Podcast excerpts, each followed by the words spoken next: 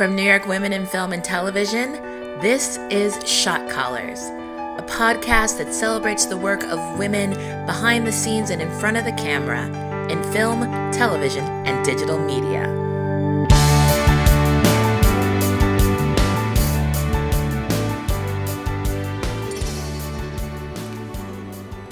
Thank you so much for joining us. I'm your host, Destiny Lilly. I'm really excited to bring you this conversation today. I spoke with Jendra Jarnagin about a month ago.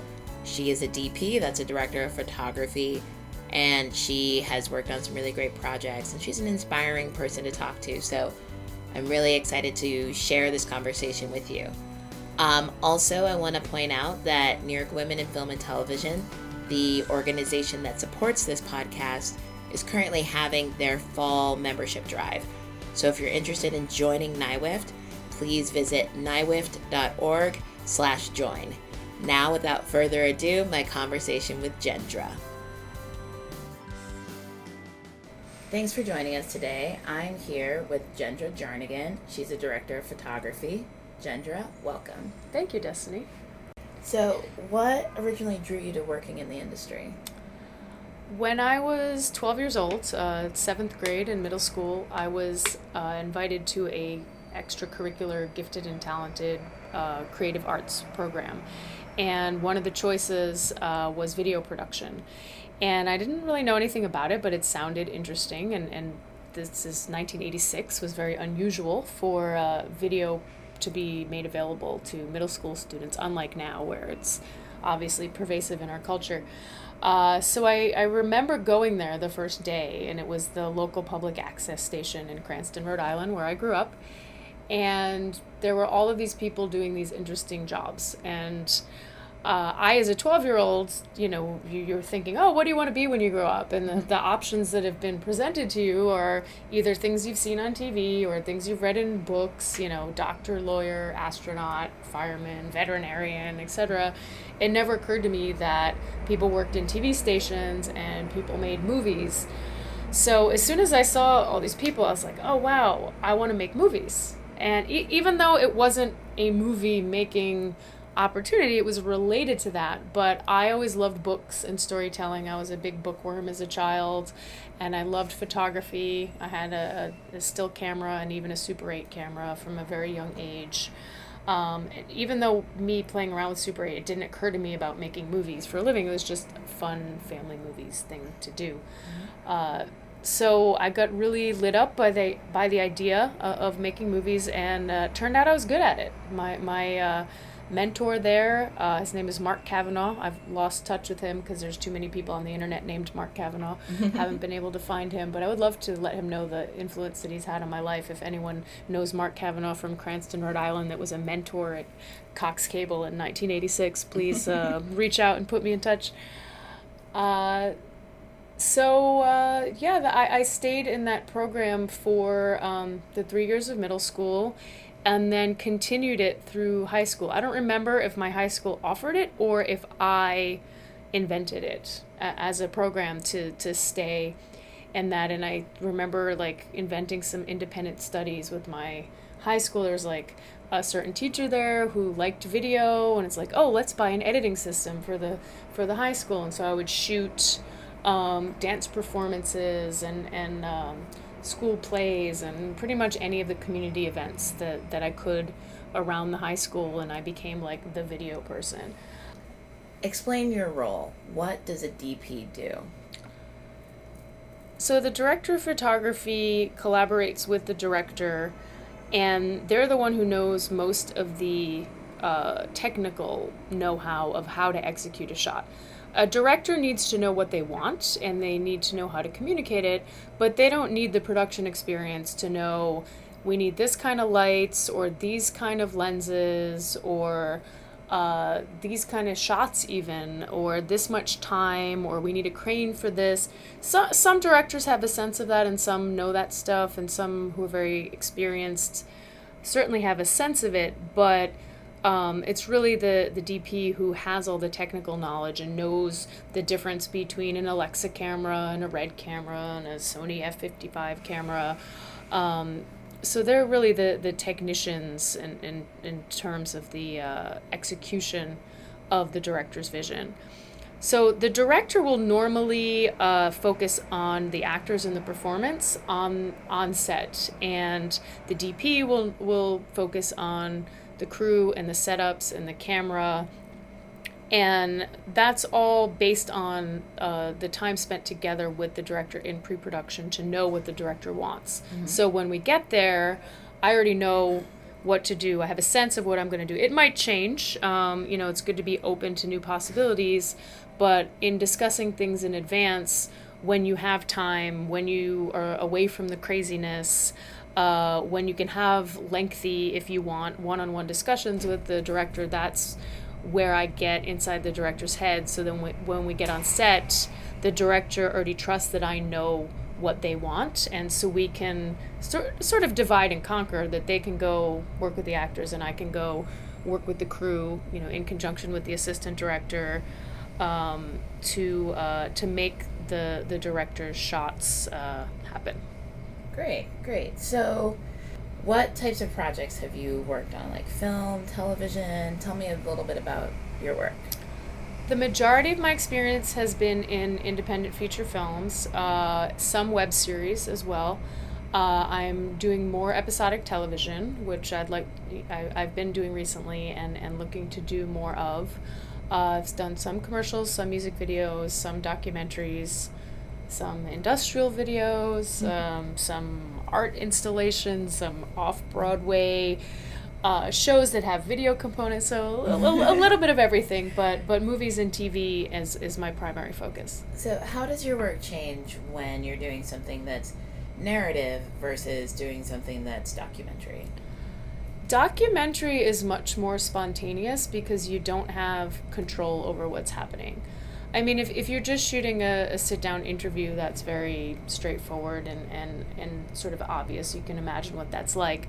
But if you're following people around in their everyday lives or shooting anything verite or, or documenting, you know, an event or a day in someone's life as they, you know, do their thing that they do that makes them worthy of making a documentary about them, um, you you really have to go with the flow and you can't stop what they're doing to make make them do it again because you know the lighting wasn't great or uh, or you weren't in the right place. So you really have to think on your feet uh, and and that actually teaches you a lot of good good skills and I really admire a lot of uh, really good documentary cinematographers my preference and my passion is more on the narrative side. Um, what lights me up about being a cinematographer is uh, creating and collaborating and interpreting a script. So taking the words on the page, the story as a jumping off point,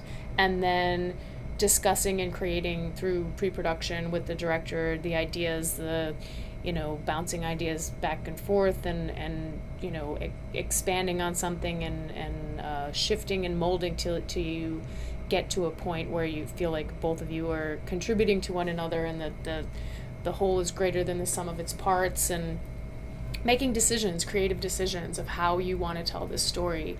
Um, so that that's mostly done in, in pre-production where that's where you're going to figure out uh, which tools you need, how much time you need. Um, if you have limited time, um, which most things do, uh, how are you going to allocate that time? Where your priorities are? What what things are time consuming but worth it? What things are too time t- too time consuming to be worth it? So coming up with an alternative.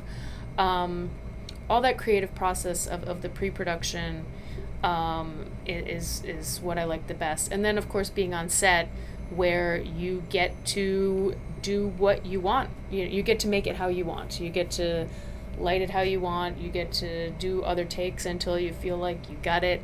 Um, and when everything comes together, it's exciting and and beautiful and and uh, yeah, it's, narrative and documentary are very very different in that way. But but but uh, narrative is my preference for all the reasons that I just went through. But then documentary also has its other great sides like international travel or if, if you think you're watching a two hour documentary um, that's really interesting because they're talking about this really specific topic the people who made it shot hundreds of hours of, of discussion on that topic. So right. it's like you can become an expert in something new by by shooting a documentary about something. So so that's fun too. Right. Yeah, that's awesome. I was curious. So you're more drawn toward narrative projects. Are there certain genres that you're more interested in or is it working with certain people? Like what is it that you're passionate about in your work? I really like genres that are um, offbeat or quirky, like quirky indie comedies. Um, I like films that are not set in reality. Um, not to say that I don't like films that are set in reality, but there's more creative freedom when you are removed from the constraints of reality. So if, if you're going to light two people sitting by a window in a coffee shop during the day, you know, light during the day coming through window does what light does. You, of course, you have some leeway there about, you know, how contrasty is it? Is it sunny? Is it cloudy? Is it late in the day? Is it warm? Is it cold? You certainly have uh, loud sirens going by. No. you certainly have um, a certain amount of leeway in in how you interpret a scene visually, but light still light still follows the laws of physics. Whereas if you're shooting a fantasy, a horror, a psychological thriller, you can make stuff up that that looks cool, that looks creative, that helps you tell your story in a unique or innovative way that that the the light doesn't need to do what the light does at, at 4 p.m. on a on a sunny afternoon. You can make it green. You can make it moving. You can make it uh, dark. You can do what you can do whatever you want if, if you don't have to deal with reality. So I, I like I'm I'm drawn to stories that afford those creative opportunities. Otherwise, I like stories that are socially progressive, maybe showing a different point of view.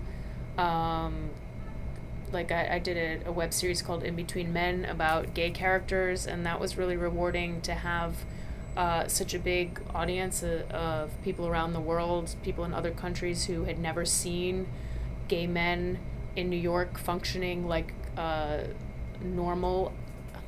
Normal, such a horrible word. Um, but like for example, comments from people in Saudi Arabia to see men who were gay, who were out, who were out functioning in the world and not hiding that they're gay and meeting, having a community of other people who are gay that that they people we've got so many comments on YouTube from people who that is so not their reality that it really inspires them to know that that's possible to know that that can exist in the world and uh, you know being a part of creating something like that is is really meaningful that's great do you have um, any examples of projects that you've worked on that were um, like you said, like quirkier or didn't necessarily weren't necessarily set like in like the real world that you know you could talk about a little bit. I did a uh, supernatural suspense thriller. We called it an alien ghost story uh, called The Carrier, and that was really fun to work on. Um, and was also really creative visually for me. It's very different than any of the other work that I had had opportunity to do. Um, unfortunately, it hasn't been released anywhere. That the directors are uh, shopping it around as a, a pilot, and uh, um, and and so it, it's not available to see other than just seeing a, a trailer for it uh, on my website. Uh, but it was it was you know a really fun example of of uh, doing whatever you wanted visually. That's awesome. So, you're a member of NYWIFT. Mm-hmm. I'm a member of NYWIFT. Um, how have organizations that you've been a part of, like NYWIFT, but also other organizations, unions, anything, how has being a part of an organization um, had an impact on your career?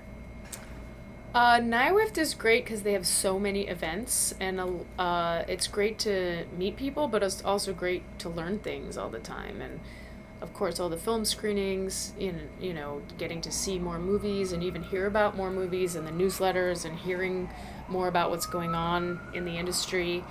Um, in terms of direct impact, um, I really like the Women Below the Line party that happens every year. I always meet re- really great people there um, costume designers, editors, um, Thelma Schoonmaker, uh, Martin Scorsese's editor, was uh, the guest of honor a few years ago. So I'd never had the opportunity to meet her before. Um, a script supervisor that I had heard of but never met in person, who has now become a director. I met her at that party, Martha Pinson. Oh, right, Um, yeah. And uh, yeah, it's just a, a great uh, a great organization and, and great opportunities to uh, to meet a lot of people working in the industry that you wouldn't otherwise meet if you you know wa- weren't working on whatever show that they were working on. And is there, is there a union for for DPs? Mhm. Are you a part of that union? Yep. So I'm a, I'm a member of uh, Local 600, the International Cinematographers Guild.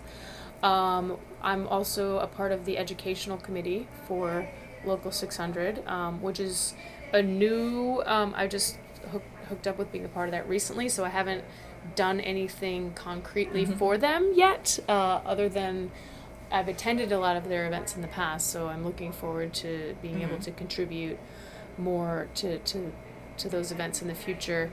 Um, they have a lot of film screenings. Uh, I've been on some panels for them. Um, their newsletter is really great um, in terms of uh, keeping up with the industry. Uh, certainly, you need to be in the union to work on the bigger projects. Uh,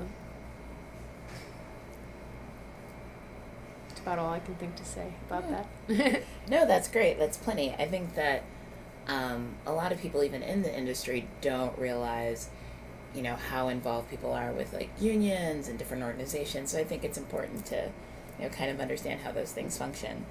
Um, what's the best piece of advice you've received, or what do you wish you'd known years ago? Or you could answer both if you want. The best piece of advice I ever received was actually as a teenager before I entered the industry, but when I was interested in the industry. And I didn't know how true it was because I had no exposure to the reality of, of the industry at the time, but it's really turned out to be true. And and my mentor in the uh, in the the high school program that I was in said that the entertainment industry is so hard and so challenging to make a living that you should absolutely not pursue a career in the entertainment industry unless you're absolutely convinced that there's nothing else that you could possibly do that you would be satisfied doing. And I was like, wow, that's that's rough. You know, that what a horrible piece of advice, but I believed him to some degree and and I gave it some thought and and as my career progressed and it had its challenges and I would I would think that through from time to time be like is there anything else that I could do is there anything else that I would enjoy doing especially after September 11th there was no work in New York for for close to a year and we ended up living off of our savings my husband and I and we both were like okay is work ever going to return to New York it, it was such an unsure time uh, in the world and in New York and uh, we're like, do we need to move? Do we need to move to LA? Do we need to move to Canada, which was a, a big production hotspot at that time? Uh, do we need to find something else to, to do for a living? And uh, the more we questioned what else could we do, the more we couldn't come up with anything, the more we were both convinced that it was the right thing for us to be doing, despite uh, the hardships and challenges. Um, another piece of advice that I often give that no one really gave me, but I sort of figured out for myself. Uh, as a freelancer, it's important to keep your overhead low, to Right. keep your expenses low. Because if you are working for a while and you're making a decent living and you take on an expensive apartment and you have a car loan and you get used to a certain lifestyle of disposable income or you've like gotten hooked on uh, frappuccino lattes at six dollars a pop or something like you, that that earning that you ha- have gotten used to could disappear overnight. And so living beneath your means keeping a lot of money in the bank uh, is is good career security. Like having having money in the bank lets you choose the projects that you want to do instead of I'm broke and have to take this thing that is being offered to me that I'm really not enthusiastic about or is really not in keeping with my career goals because I don't want to lose my apartment. Mm-hmm. Um, so yeah, living, you know, not living in Williamsburg or not, you know, not living in the most expensive parts of town and having a lower overhead um, actually really helps your career options as, as you make choices as a freelancer of what's going to pay off for you in the long run. Yeah, and it gives you the freedom to say no if you need to, which mm-hmm.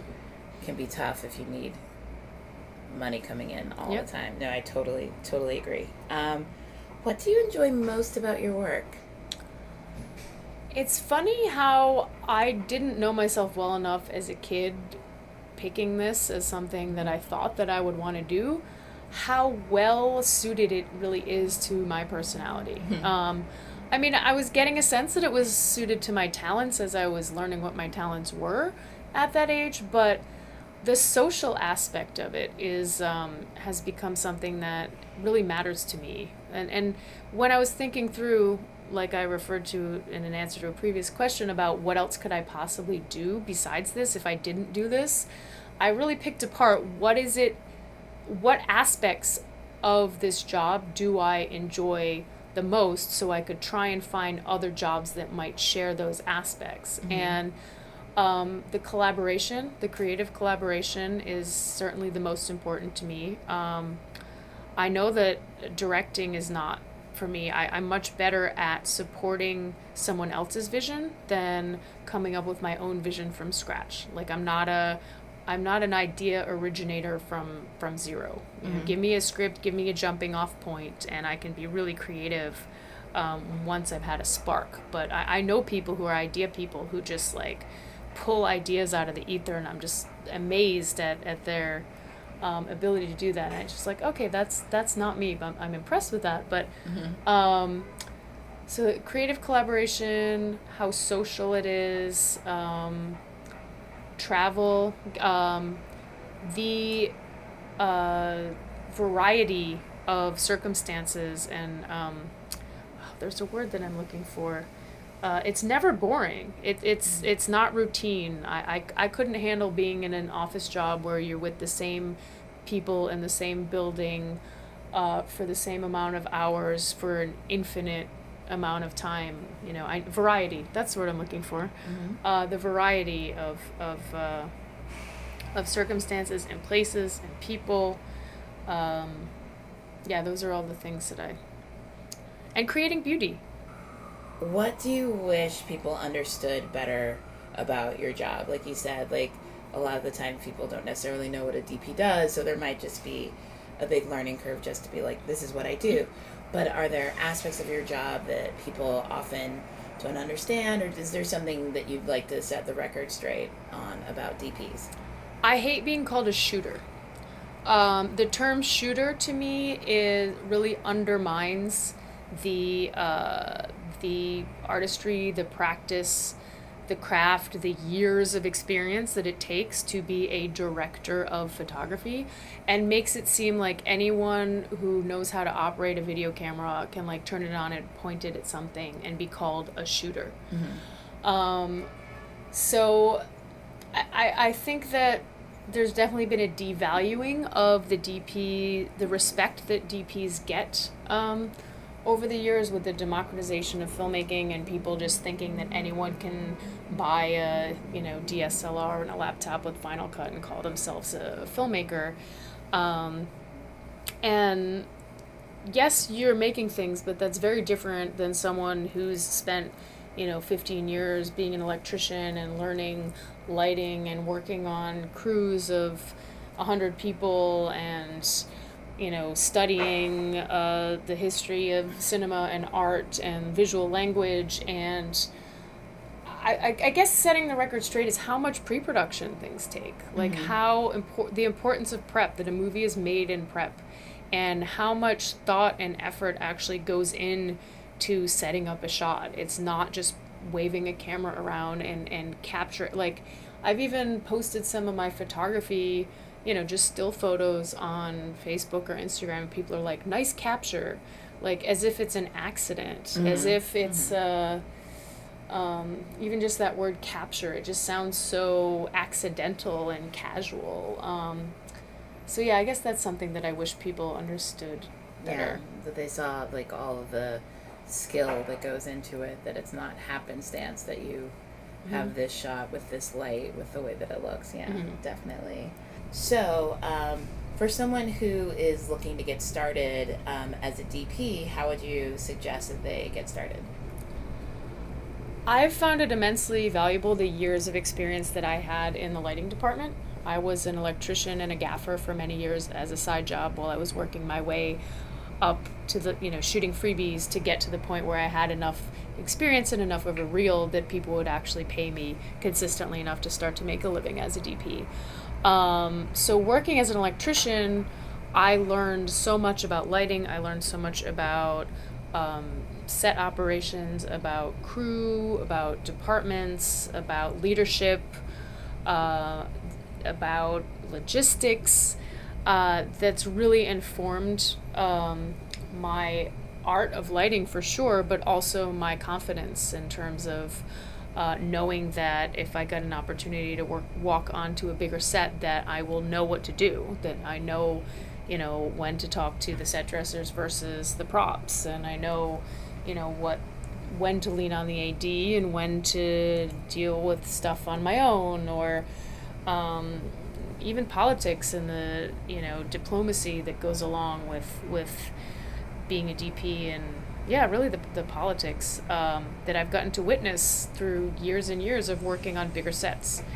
Uh, so my advice is is to, to do a stint in the lighting department. Um, if lighting's not for you, then you could be an AC, you could even be a PA, but being on bigger sets um, really teaches you a lot uh, to see how other people do it instead of you know just making it up as you go along and, and hoping for the best um, every every time I was an electrician I would learn from every gaffer that I worked with as well as every DP that I worked with and when I was a gaffer I would learn from the DPs and from the directors and um, I've just I've seen so much uh, that I have a, a, deep well of, of, of lighting knowledge and a lot of um, tricks in my bag of tricks of, mm-hmm. of, of how to light that uh, that I've learned through years and years of, of exposure to that. Um, and I think that's really important. The, the art of cinematography is, is about lighting. And if you don't know lighting, then um, I think people hit a wall in terms of their growth uh, as, a, as a DP. You, you could be a, a talented uh, DP in film school and um, you know have a good eye and, and experiment in a low pressure situation and come up with some good stuff but when you need to deliver on set on schedule on time you know and know what you're going to do and know that it's going to work and uh, know how to deal with the pressure um, you know having seen it done by by people who've been doing it longer than you is a very valuable experience. Are there any um, DPs whose work you admire or who, you know, maybe influenced your work in some way? Um, of course, everyone loves Roger Deakins. Mm-hmm. Mm-hmm. Um, there have been jokes. Actually, I went to the uh, ASC Awards one year, and Roger Deakins was nominated for two of the five films that were nominated, and they said next year we're going to introduce a category for uh, best film not shot by Roger Deakins, just to, to even it out so that he doesn't just like use up one or two slots every year. Um, so yes, of course, I love Roger Deakins' work. He's he's very versatile. He's always doing different things, and it's always awesome. Um, Claudio Miranda, I really like his work, and um, he has been a mentor to me. Um, uh, in the past, and uh, that was a great experience. Um, Conrad Hall, who I never had the opportunity to meet, um, I certainly love watching his work and find it really um, inspiring and you know some sort of like next level shit if we can if we can curse. You can. okay. um, Oh, there's so many. Uh, Rodrigo Prieto was al- was also a, a, mentor of mine for a period of time. Um, uh, love love his work and, and his versatility and his emotionality um, to his work. Uh, Vilmos Zsigmond. Um, yeah, there's lots lots of, lots of DPs that you can learn a lot learn a lot from from uh, studying their work. That's awesome. Um, so it's my understanding, and correct me if I'm wrong, um, that most DPs are male. Um, have you faced any challenges as a woman DP? If I've ever been discriminated against as a woman DP, it has not been to my face, so I don't know about it. Um, if anyone ever didn't hire me because I was a woman or was concerned of my ability to do the job because of their views of, of what a woman is capable of, it's, it's not anything that's ever been expressed to me, so I've never I've never faced anything overt. Um, I have instead had the opposite positive experience of a lot of people supporting me in my career because people like to support the underdog. Um, a lot of people think it's great and amazing and exciting when they meet a woman DP because they haven't met one before or they um, know so few of them or they think that it's great that someone is um, succeeding in a, in a pathway that is uh, considered to be an uphill battle, if you will. Mm-hmm. So I get a lot of support from vendors and manufacturers in terms of um, getting equipment, either to test or um, for some passion projects that I get support from from different companies. Uh, I get a lot of press. Um, mm-hmm. My name is Jendra. It's not Tom or Michael or John. so yeah. when you hear my name, if you've heard it before, you probably remember it if you hear it again. Um, so that's very helpful. Um, being the uh, being the, the rarity, you know, help helps you stick out is is good good for publicity. And of course, being a freelance business, people need to have heard of you. Um, I think a lot of women um, like listen out for other women DPs to know mm-hmm. who else is out there and what they're doing. So I, I think I get more attention because I'm a woman DP. Mm-hmm. So if there are any negatives to it, I think there's just as many, if not more, positives to it. Um, in terms of it being a rarity, I definitely see that shifting where you know I'm in my 40s and the women who beca- who came before me in their 50s and 60s they it's like if you look at look at it by decade you know it, it takes a long time to get established as a DP there's a it's a huge responsibility people don't hire you for bigger budget projects until you have a real proven track record so mm-hmm like the most successful DPs are historically like don't really start getting bigger projects until their 40s. You know, mm-hmm. there there have been a few exceptions where really talented people had a breakout film early in their 20s or 30s and and uh, were given an opportunity and and really stepped up to the plate and career took off. But in general, it takes a long time to get established as a DP. So, you know, it's only starting to happen now that if you look at the women before me that there were less of them. And then mm-hmm. if you mm-hmm. look at women in their 40s, there's there's more of them. And you look at women in their 30s, there's way more of them. And mm-hmm. then you look at women in their 20s, there's way more of them. So mm-hmm. it's it's the the tide is shifting. I mean, I don't know how long it'll take before it's uh, equal, but mm-hmm. there are definitely more and more um, in the younger generation, and and I think part of that is that as people who are making the hiring decisions, whether that's directors or producers or even studio executives, the the younger they get, or if you will, the, the older people who have retired and then uh, other people, let's say they're in their 30s and they're coming to their own in their career because they've been out of film school for enough time that they have enough experience that they're in a decision making process now. You know, even if it's men in their 30s at this point, were raised by working moms and during mm-hmm. a period of women's lib where their mothers as well as their fathers who were supportive of their working mothers have taught their children men and women children that that there is no reason to think differently in terms of the professional capabilities or leadership or technical or whatever the traditional reasons that people thought that women weren't as good as men at the, these kinds of jobs that that's all dissolving as uh, as generations are replacing the older generations Mm-hmm. that have that kind of, of thinking that they grew up with. Um, so, I'd like to talk to you a little bit about your work. What is there that you could tell us about that listeners could support? Um, uh, so In Between Men is now on um, Amazon Prime. Great. Uh, if you go to Amazon Prime Video and search for In Between Men, it's available by the episodes. That's great. Yeah, we'll definitely check that out. Um, we'll put a link to that in the show notes. Thank you. And um, can you recommend any films or TV shows, especially those created by or featuring women that you that you like and that you think listeners should check Mhm. out? Well, In Between Men that I just mentioned was um, directed by a woman, uh, Jennifer Gelfer. Uh, the creator, writer, producer is a, a gay man, but the director was a woman. Um, so they they're sort of co-creators of, of the of the content and of, of the um, story. Another series that I shot was called Puppy Love uh, from the writers and producers of Sex and the City. I believe that's still on Hulu, and uh, that was also uh, all nearly all women. Almost all of the directors were women.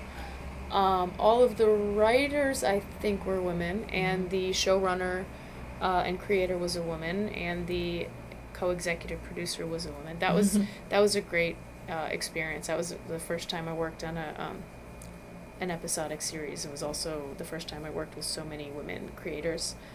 Um, I have a, a film coming up that uh, I, if that was one of the questions you're going to ask of what do I have coming up next, um, called Knockout Girls. It's a uh, action film, a uh, female mixed martial arts uh, action comedy. Yes. And uh, one of the things I like best about the script is that the um, the fighters, the the main characters, the women, unlike Girl Fight or Million Dollar Baby, they are not struggling to be taken seriously. Mhm. They it, it this film just exists in a world where these women are fighting and because Yeah. they are and because just they, want to, yeah. and that's all of the story points have nothing to do with with justifying that or Mhm, mhm. uh, that being a you know a challenge or unusual or anything it's just it, that's just what the story is and, and i really like that aspect of it that it's very matter of fact like here the- here's these women characters that are uh, martial artists you know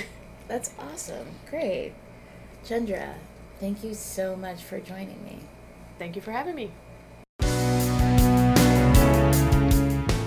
Shot Callers is brought to you by New York Women in Film and Television. To find out more, visit nywift.org. Shot Callers is produced by me, Destiny Lilly, and the music is by Lisa Brigantino.